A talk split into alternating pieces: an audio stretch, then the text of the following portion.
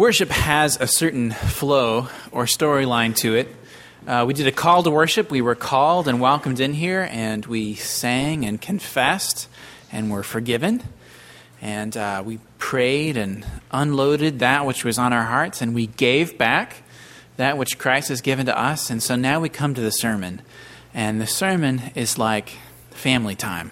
Now that all that's taken care of, we can sit down uh, in peace with Christ at the table and just say, Tell us, tell us about it.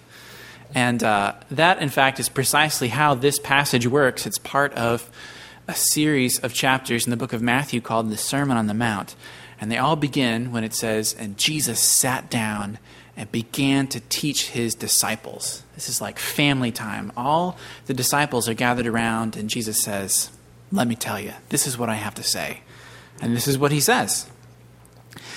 And when you pray, you must not be like the hypocrites. For they love to stand and pray in the synagogues and at the street corners that they may be seen by others. Truly, I say to you, they have received their reward. But when you pray, go into your room and shut the door and pray to your Father who is in secret, and your Father who sees in secret will reward you. And when you pray, do not heap up empty phrases like the Gentiles do, for they think that they will be heard for their many words. Do not be like them, for your Father knows what you need before you ask Him. Pray then like this Our Father in heaven, hallowed be your name. Your kingdom come, your will be done on earth as it is in heaven. Give us this day our daily bread and forgive us our debts, as we also have forgiven our debtors. And lead us not into temptation, but deliver us from evil. For if you forgive others their trespasses, your heavenly Father will also forgive you. But if you do not forgive others their trespasses, neither will your Father forgive your trespasses. This is the word of the Lord. Amen.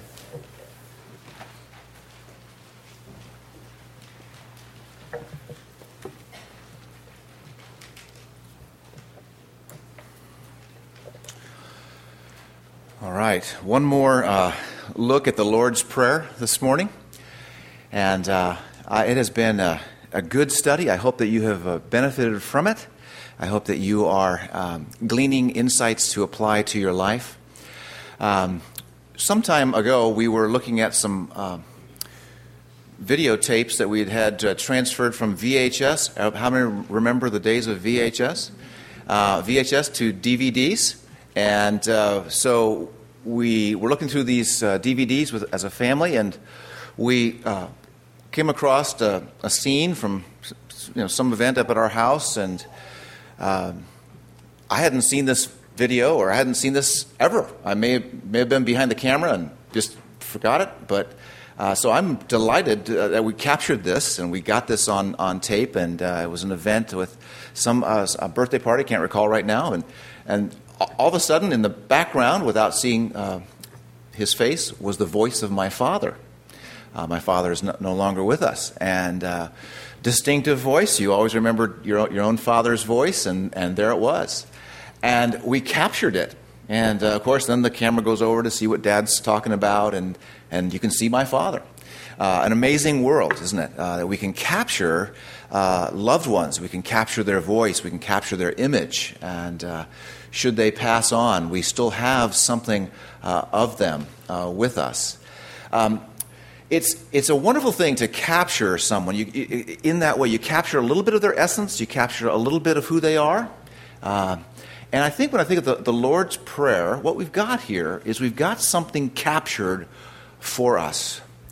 Um, it's, it's put down for us, and I think I'm going to suggest that it's the capturing of the soul that is, that is caught on fire with, with love for God, and it speaks in certain categories, and you see the categories there kingdom categories, hallowed be your name, uh, your will be done. This is the, we're capturing the soul uh, really be on fire.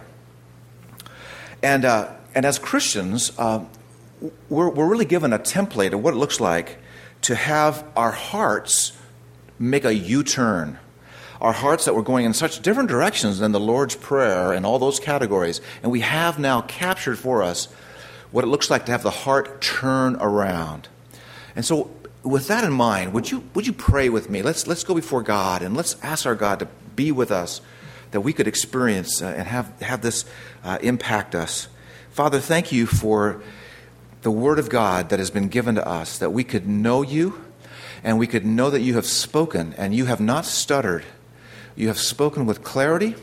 And uh, Father, I'm before people, and we all come from different angles this morning with different needs. And how do you speak to all of us at once? But you do it, and you do it with your wonderful fatherly care.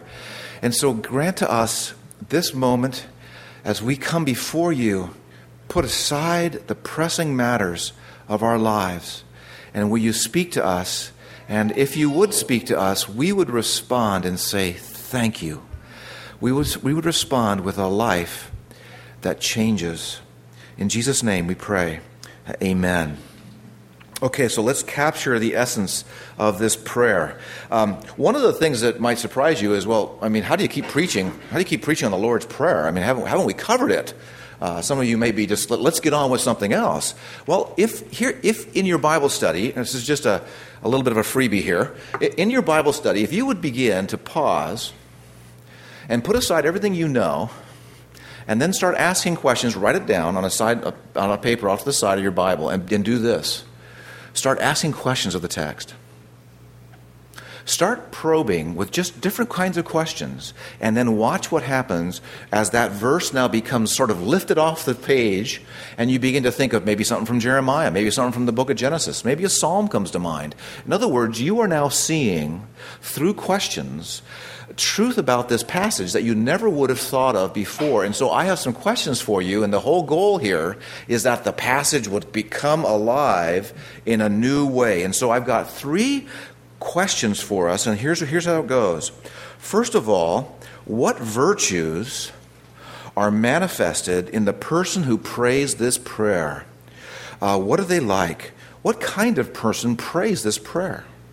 Uh, and then, secondly, uh, just to, again, to, to, release the truth, to get this uh, off the text and into our hearts, here's another question uh, What is the vision of God that has gripped uh, the person who prays this prayer? What kind of vision of God is, is working there? And then, thirdly, what new awareness, what new awareness has overtaken the one who prays this prayer?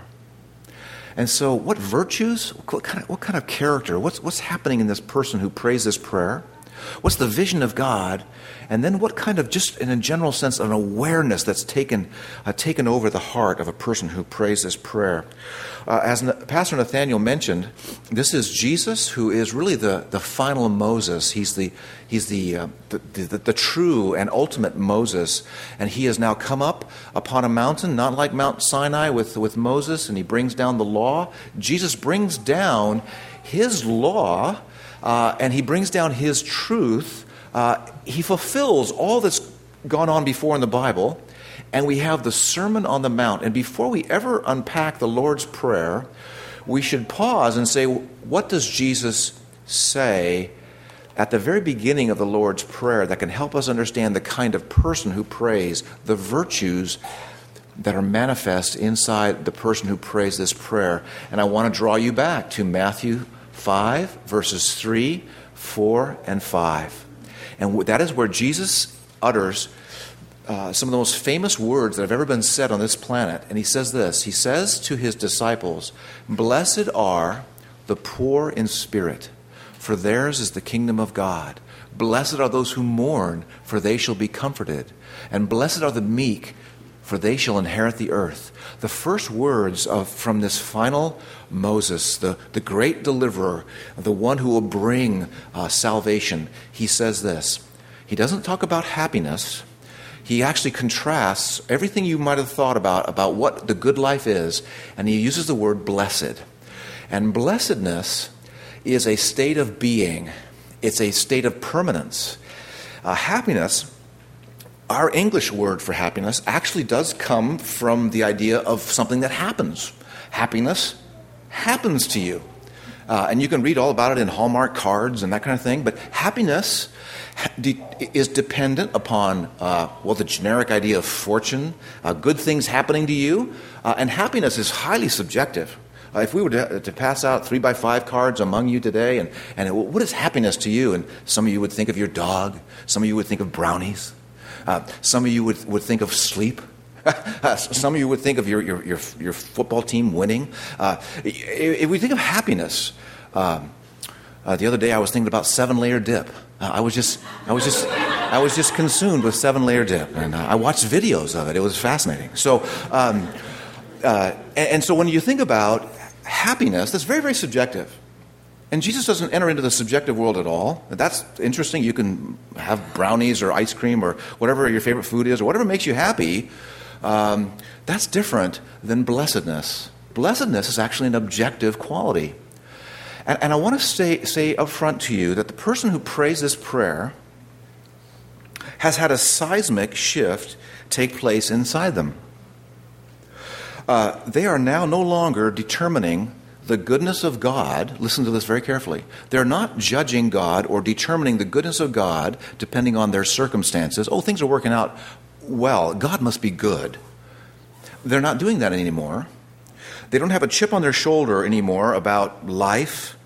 Uh, the person who prays this prayer is the one who has experienced the blessedness of the first beatitude.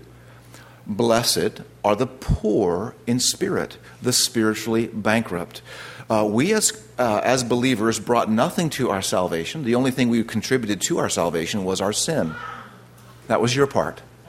Anyone wants to take pride in that? we'll talk after church, okay? So, so that's the only thing you contributed to your salvation. And uh, so, so what's interesting is that we today are convinced that our preferences, our desires, the things that we wish for in life, the things we want to be pleased by, these are all legitimate. And I, and I have to admit, I'm sort of Johnny One Note at this point because I do hammer away at the contemporary therapeutic gospel. And David Powlison has written uh, an article I read many times a year, and it's called The Therapeutic Gospel. If you want a copy of it, I'll give it to you. But David Powlison has grasped the idea that essentially that religious man years ago was concerned with being saved. Therapeutic man, the age in which we live, is concerned with being pleased prior to myself, this is the therapeutic mind. Uh, this is how we think today. Prior to myself and my wants and my needs, there's nothing else. There's nothing that comes prior to me. There's, there's no um, morality. There is no um, uh, objective world that I have to conform to the impulses from my heart are legitimate. This is often how people raise their children, sort of like they're like self directing learners. They just sort of correct themselves. You're like a coach. You come along and just cheer them. Less parenting, the better. And, there's just this beautiful little self that's going to find its way into the world. the Bible doesn't teach that, by the way. Uh, there is no beautiful little self and uh, we can give you all kinds of, of uh, sad illustrations of beautiful little cells that turned really, really ugly. So uh, here's what's going on is that uh, D- David Powlison, and he, writes about the idea that there's a, a, a, seismic shift going on in the gospel.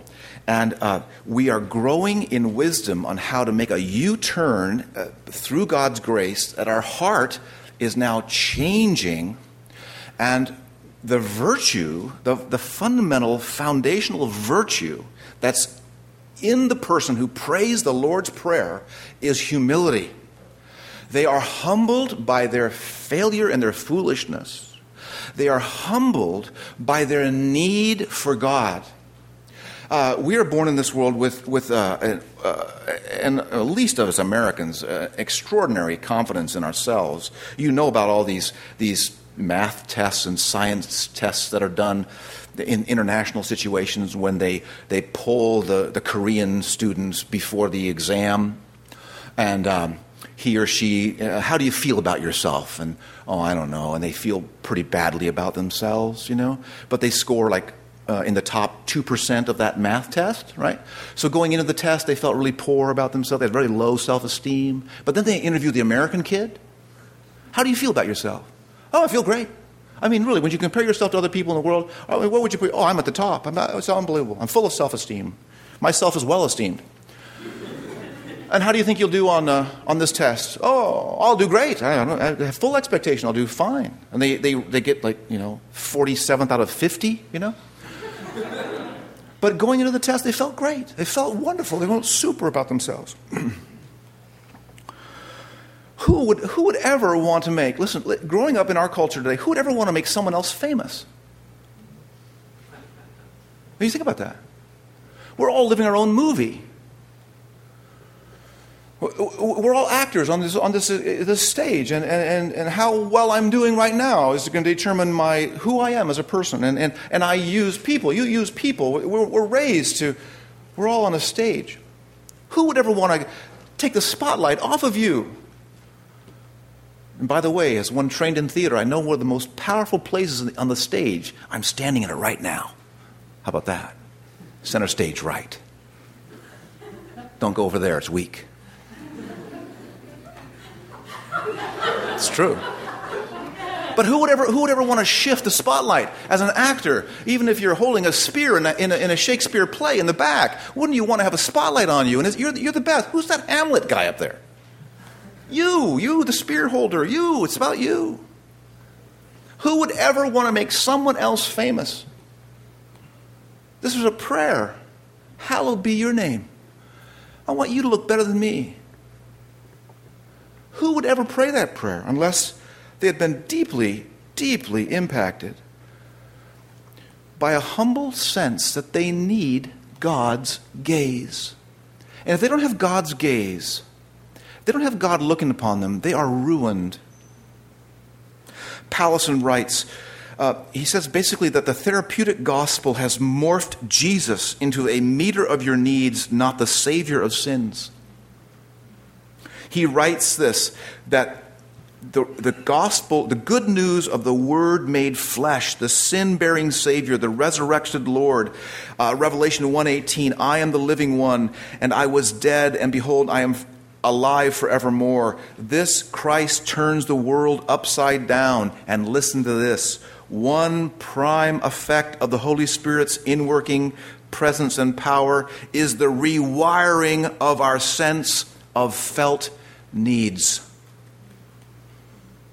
Because fear of the Lord is the beginning of wisdom, we keenly feel a different set of needs when God comes into view and when we understand we stand or fall in His gaze. Blessed are the poor in spirit, who know that they cannot make God look upon them with favor. They cannot manipulate God with their good works. They can't move the God that they need. They can't make him kind toward them. And what he owes them is his justice. And they know he is right. We stand or we fall in his gaze. And that is why Jesus describes the new instincts, the new regenerated heart that says, Oh, there must be one who is hallowed in this universe, the one who has given me mercy. Hallowed be his name. He should be famous. He should, his influence should expand. His kingdom should go on and on into all kinds of hearts. And, and someday his kingdom should fall upon this earth in, in a very real, tangible way he, his glory should expand. And I need God, Powlison writes, I need God to change me from who I am by, listen to these three things who I am by instinct, choice, and practice. I want Him to deliver me from my obsessive self righteousness to slay my lust for self vindication so that I feel my need for the mercies of Christ. That's the person who prays this prayer. That's the virtue. the humble feeling of the need of the mercies of Christ. So that, now listen to this, and so that I learn to treat others gently, I need God's mighty and intimate help in order to will and to do those things that last unto eternal life, rather than squandering my life on vanities. I want to learn how to endure hardship and suffering in hope, have my faith simplified, deepened, and purified.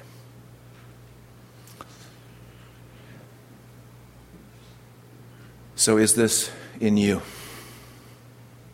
Is it in you? Where you want the God that you know to become famous?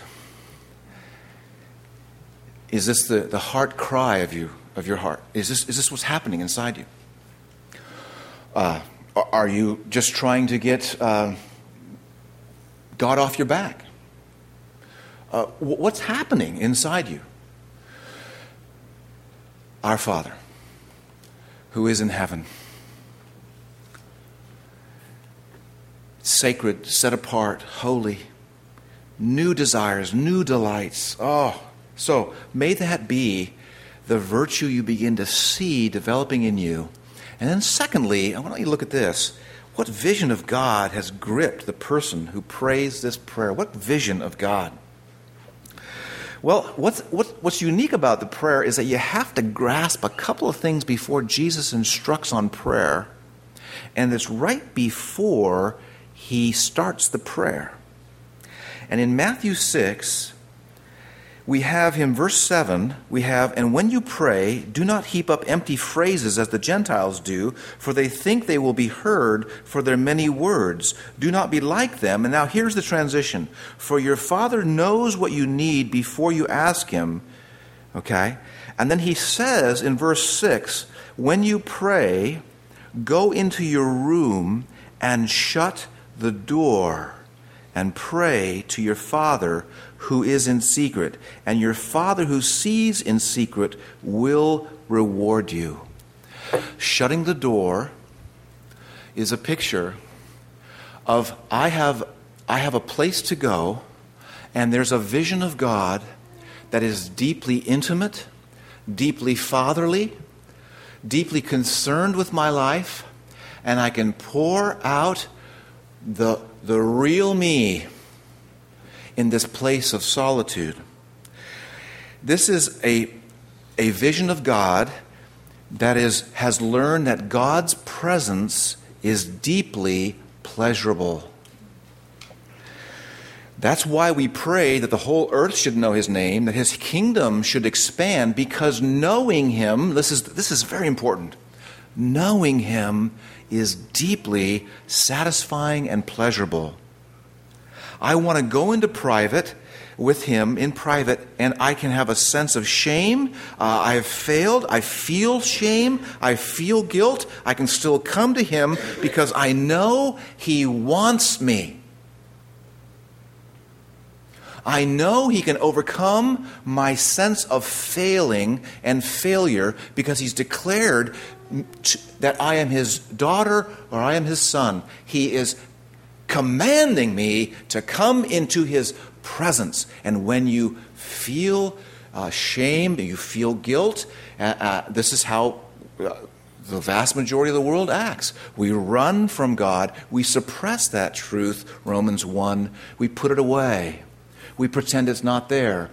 We we see the vision of God here in this prayer is I can come to my heavenly Father and I can be with his, in his presence. Now, listen to Sam Storms, who is a pastor and uh, one who, who has just tremendous insights. He writes this God is most glorified in us when our knowledge and experience of him ignite a forest fire of joy that consumes all competing desires, and he alone becomes the treasure that we prize. It's a sight of divine beauty. What is the vision that God granted the disciples as they went out courageously to, to spread the gospel in the New Testament era? It was a vision of divine beauty and loveliness manifested in Jesus Christ for their good. Nebuchadnezzar, uh, the crazy Babylonian king, who actually uh, archaeologists have found bricks, and they, they found, I guess, thousands of bricks from Babylon, and they all have Nebuchadnezzar's name on them. How about that? He was an egomaniac. Uh, and uh, Nebuchadnezzar is given the fruit of his craziness, and he became crazy for a while. And then God restored his senses. And in many ways, this prayer is a restoration of our senses. It's, you be hallowed, God. You be famous, God. Well, what else would humans do? What else would humans think? Uh, to come out of our insanity, meaning that we would turn away from God, the one who deserves our praise and glory. This is God's mercy upon Nebuchadnezzar. This is Daniel 4:34. I lifted my eyes to heaven and my reason returned to me. What does his reason sound like? Uh, and he says this. He says, uh, "My reason returned to me, and I blessed the Most High." and praised and honored him who lives forever, for his dominion is an everlasting dominion. And his kingdom endures from generation to generation. All the inhabitants, of the earth are counted as nothing. And he does according to his will among the host of heaven and among the inhabitants of the earth, and none can stay his hand or say to him, What have you done? When you really get it, human beings, when you really get it, you are humbled with a vision of God's wonder and beauty his, his sovereignty is unimpeded, he can't be stopped. And you know what happens? You delight in this. This is good news. It's good news. And, and he may not have changed your circumstance. He may not have given you the, uh, the income you would, would wish in life. He may not have, you may now, with this vision of God, turn aside all this complaining, all this dissatisfaction, and this is what God does. He grants us a vision of what will truly, truly satisfy. George Mueller was a, a writer years ago, and uh, uh, he wrote a lot on prayer, and uh, he blew me away uh, with this statement We do not know our spiritual good. Let's let that rattle around in the room here for a bit. We do not know our spiritual good. What's the vision of God in this prayer? Lord, you do know. And all I have to bring you is my poverty of spirit. But what you give me is the kingdom of God. All I have is the mourning of my, my sin. I'm, I'm my own self accuser. All I have, that's all I bring, but you comfort me. Matthew 6 4 all I have is this meekness, and I feel like I'm going to cave in. I feel like I'm, I'm so weak. I'm so insignificant. I'm so undeserving. I'm so humbled. I don't know what to do or where to go. Blessed are the meek, for they shall inherit. And what do they feel like they're going to inherit? They feel like they're going to inherit nothing. And Jesus says, You'll inherit the earth. So this, this deeply satisfying. Uh, God who comes to us in our deep sadness in our deep sorrow. And he bids us in Jeremiah 33 Call unto me, and I will answer you and show you great and mighty things which you do not know. And ultimately, that is fulfilled in the ministry of Jesus Christ, the great and mighty things. You, by God's mercy, are part of the kingdom of God. Ah, this is good stuff. There's a vision of God's love, it's in you. It's been granted by His grace. And we pray as a church that that vision of God's love and His all satisfying beauty would now stoke the fires of your soul and overflow into obedience. And God has done this. No man can make this happen. God has done this. Romans 5 5 Paul writes, and hope does not put us to shame because God's love has been poured into our hearts through the Holy Spirit who has been given to us. God has done an inside job in you. He granted you to have the gift of the Holy Spirit, who is more passionate, more devoted, more convinced, more understanding of the divine beauty that your soul longs for. And the Holy Spirit is working now to make you love these things and to bring you into the deep satisfaction of this vision of God. It's underway, it's happening now. Is anyone encouraged? This is good stuff. And then the thirdly, what awareness, I mean, how, what other kind of synonym can we come up with now? What awareness has gripped this person who prays this prayer? What are they aware of? It's overtaken them, and I, and I would suggest that God is not passive, but He is active. He is moving. God is active and moving, and He has, he has awakened us to our true and deep need. We were born into this world unaware of our souls, unfamiliar with our souls. If our soul was crying out, we, we silenced it. We put it away. But there's a new awareness that's come over us. And here's what I think it means in particular for us today in the age we live. The awareness is this you now have a capacity, an awareness, a knowledge of what is, you're growing in this knowledge of what is trivial and what is substantial. You are now moving away from a culture that just specializes in distraction. And now you're moving into the weightier matters of what it means to be a human being.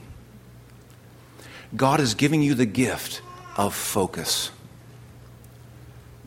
Jesus taught, I mean, uh, dozens of examples of this. Seek ye first the kingdom of God and all the things that are troubling you, all the things you worry about, all the things you're distracted with will be given, given unto you. You see, it's the gift of focus. Weightier matters have gripped your soul. It's a big prayer. It's a big, big, big prayer. And it, it matches the, well, it, it, expresses the, the soul's awakening to its value. I see what I should be pursuing what I should love, what I should gain for myself, and that is the presence of God. The closeness of God, to experience His, his, closeness, his closeness is better than anything else I could gain. Jesus put it this way in Mark 8 36 What does it profit a man to gain the whole world? There's people today thinking about gaining the whole world. That's a serious pursuit. What does it profit a man to gain the whole world and lose his soul? What awareness has come over the person who prays this prayer? I have a soul. I've been made, the soul's been made to hallow God, to, to make him famous. This is what I live for. This is what, I, is what I'm made for. And I, I could have missed it should God not have had mercy upon me. Eternal life now has a weight to it. I see how things should be in the world, and I'm dependent upon God to fix it. I foolishly thought I knew what was important in life. And now I've come to know that the highest good I can have is to experience the nearness of God.